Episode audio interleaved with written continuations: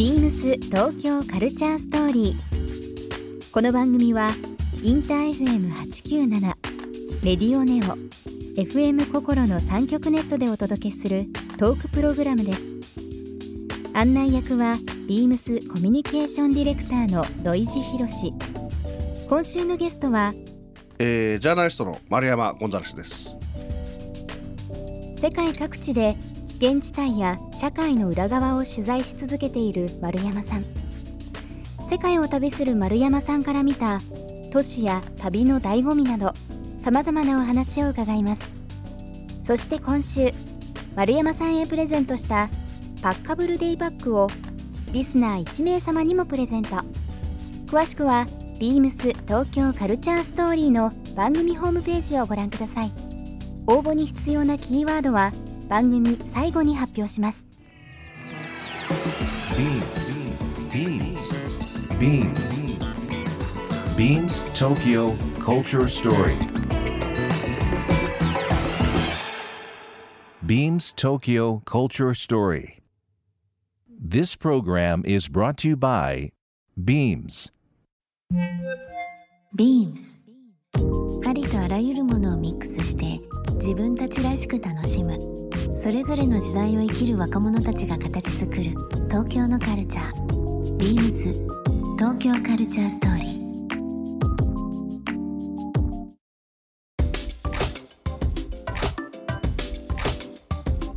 このニューヨークの、えーゴンザレス・イン・ニューヨークこの本ですけども、いまあ、いろんな裏側を書かれてるということなんですけども、え5年間の取材という部分の集約ですよね。はい。仮にこの一つポイントとして挙げるのであれば、特に印象だったところありますか？そうですね。確実にというかちょっと調べるとたどり着けるのが、ん。えーゾンビマックで、うん。えーゾンビマック？はい。あのーちょっとこう何ですかねゾンビマックって。えー JG のあのラップの歌詞にも出てくる、あのーマクドナルドがあるんですよね、それがですねあのーまあ薬物中毒の人たちがそこに溜まっているっていう、でもそれ自体がおすすめするんじゃなくて結構ニューヨーク行った人だと意外とそこ寄ってるんですよ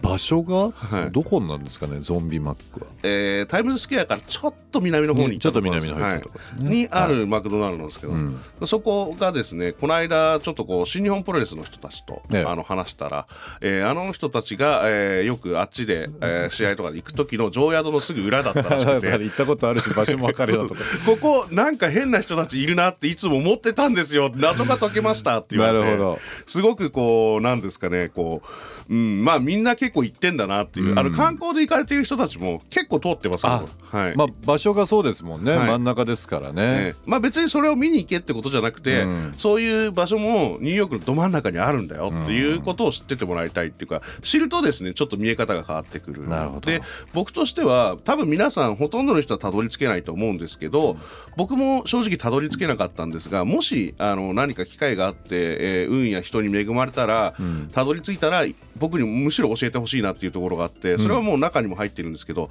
えー地下美術館、えー、とアンダーグラウンドミュージアムって呼ばれてて、それはまああの場所の名前でもあり、えー数年前にずいぶんで10年は経ってないですけど、結構、えー10年以内ここ10年ぐらいに起きた、えー、とムーブメントでもあるんですね。あのグラフィティの、えーそういう作家さんというか、そういう人たちが集まって地下にの地下空間に書いたらしいんですよ。でそれそこが内緒にしてあって、でたどり着いたらその作品を見れるっていう場所があるっていうのを聞いたんです噂で。場所非公開にしてて。はい。えで別に誰かに見せるとかじゃなくてたどり着いたやつだけは見ればいいみたいな、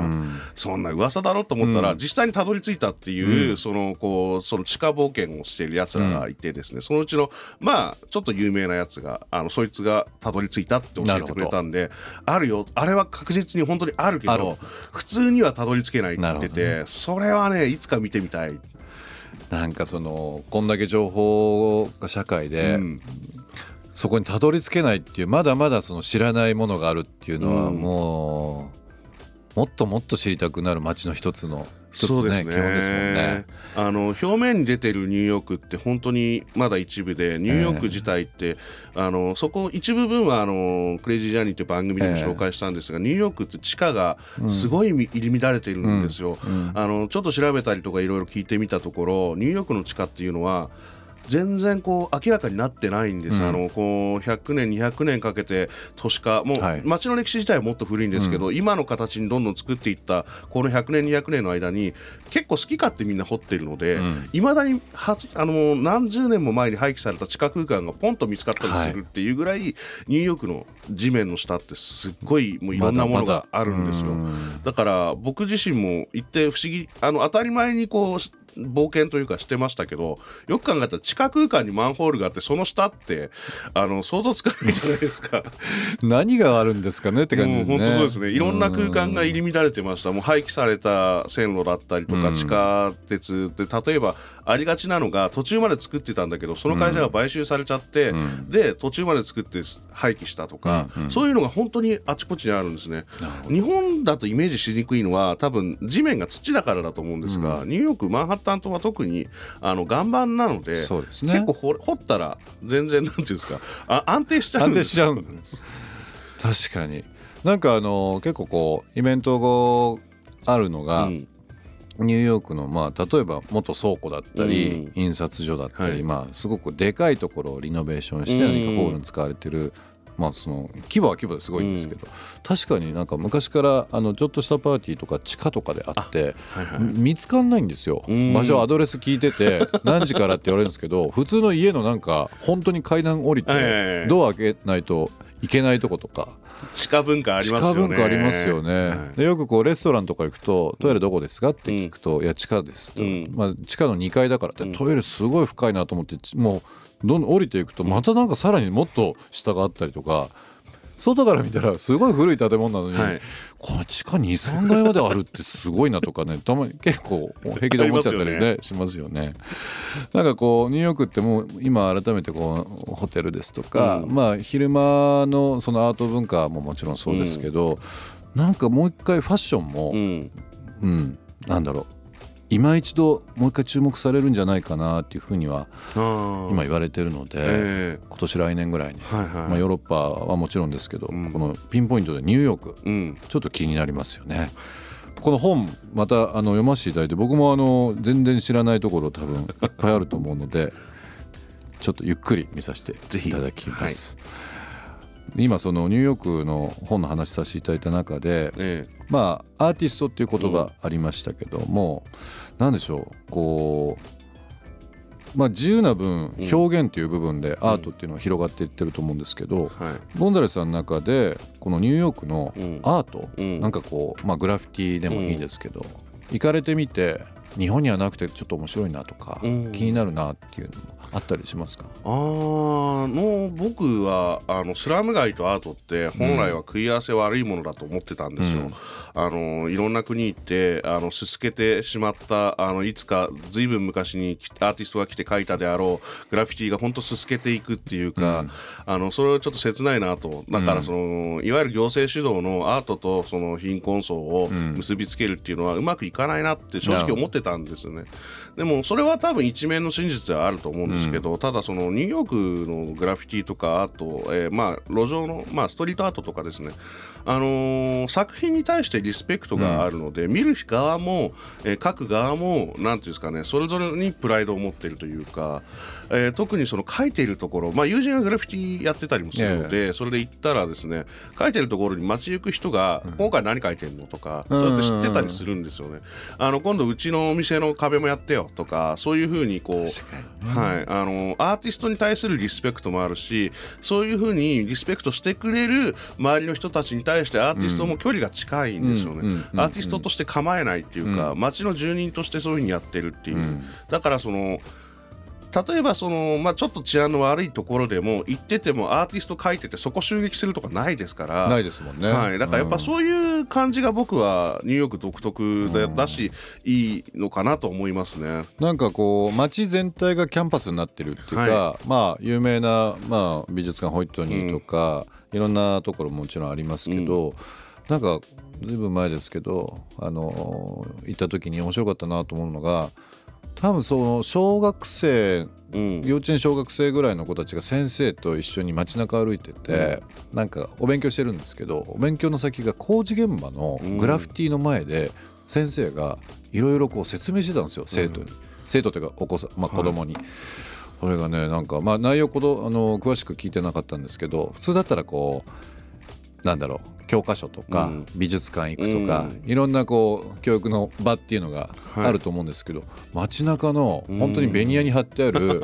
ね、グラフィティとか、はい。ポスターとかこういっぱいあって貼ってるじゃないですか。あ,、そこをなんかこう色の使い方とかでうん説明してるのはすごいなんかうん。日本にはまあないというはいはい。面白い感覚だなと思って。ね。全てが教育の場になるみたいな。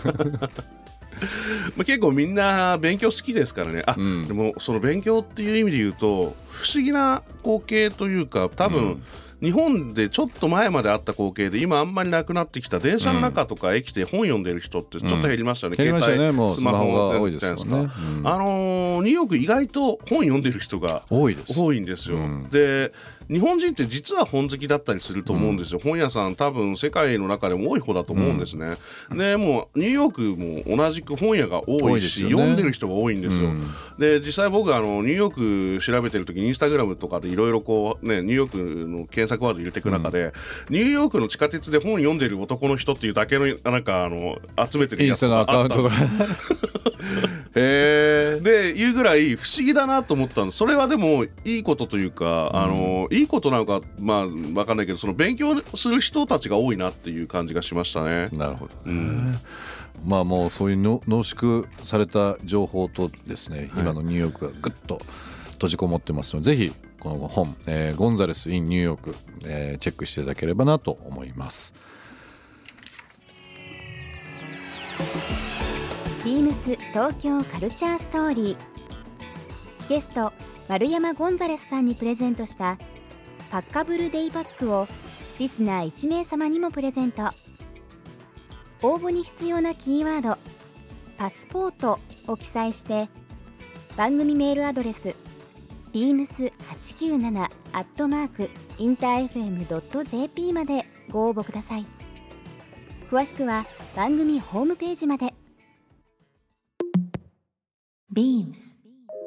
スライツ渋谷浦谷聡です。ビームスライツは旅をイメージした大人のデイリーアイテムを提案するレーベルです。ビームスライツの旗艦店である渋谷店は渋谷ヒカリエの4階にあります。たくさんの内ポケットがついたジャケットやパッカブルのバッグなど旅をより快適なものにする機能的なアイテムも揃います。リサイクルダウンのアウターもおすすめ。ご来店お待ちしております。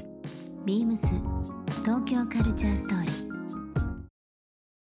Beams Tokyo Culture Story. This program was brought to you by Beams.